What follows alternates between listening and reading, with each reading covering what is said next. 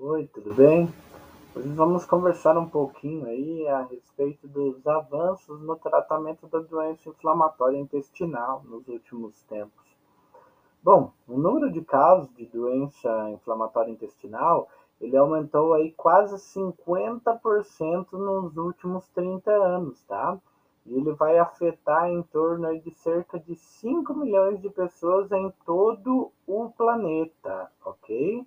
É, a doença inflamatória intestinal, ela vai incluir a doença de Crohn e a colite ulcerosa, né? Sendo que a doença de Crohn, ela é mais é, prevalente no sexo feminino e a colite ulcerosa, ela é mais é, pre prevalente no sexo masculino, tudo bem? A doença inflamatória intestinal, ela causa sintomas que às vezes são graves, como diarreia, sangue nas fezes, perda de peso, dor abdominal.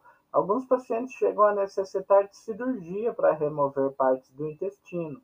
A causa exata das doenças inflamatórias intestinais ainda não é totalmente compreendida e os tratamentos atuais são muitas vezes ineficazes para muitas pessoas.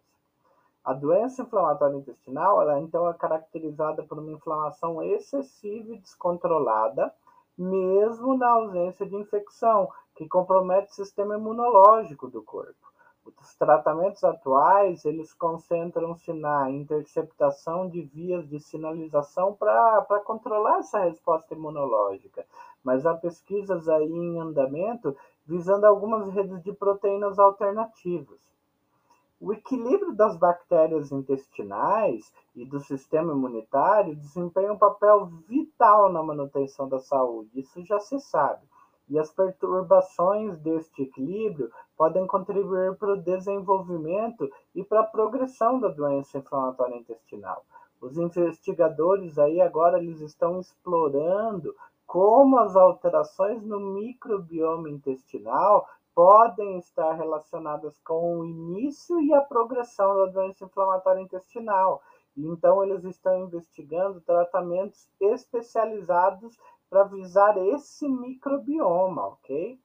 É, os cientistas eles estão estudando uh, se as alterações nas bactérias intestinais e na cadeia alimentar podem contribuir para o desenvolvimento da doença inflamatória intestinal, ou se alterações no corpo, como o funcionamento aí do sistema imunológico, né, afetam a, essa, esse microbioma. A pesquisa aí sobre o microbioma intestinal, ela pode levar a tratamentos mais eficazes e de longo prazo para, para pacientes que têm a doença inflamatória intestinal, né? Reduzindo potencialmente as complicações deles. A investigação agora que está em curso, ela visa identificar tratamentos que possam controlar a inflamação de uma forma mais eficaz, visando aí outras vias de sinalização e restaurando o equilíbrio desse microbioma, né? O estudo do microbioma ele também pode fornecer informações aí para abordar as alterações associadas à doença inflamatória intestinal e pode também levar a uma intervenção aí precoce da doença e a redução de complicações.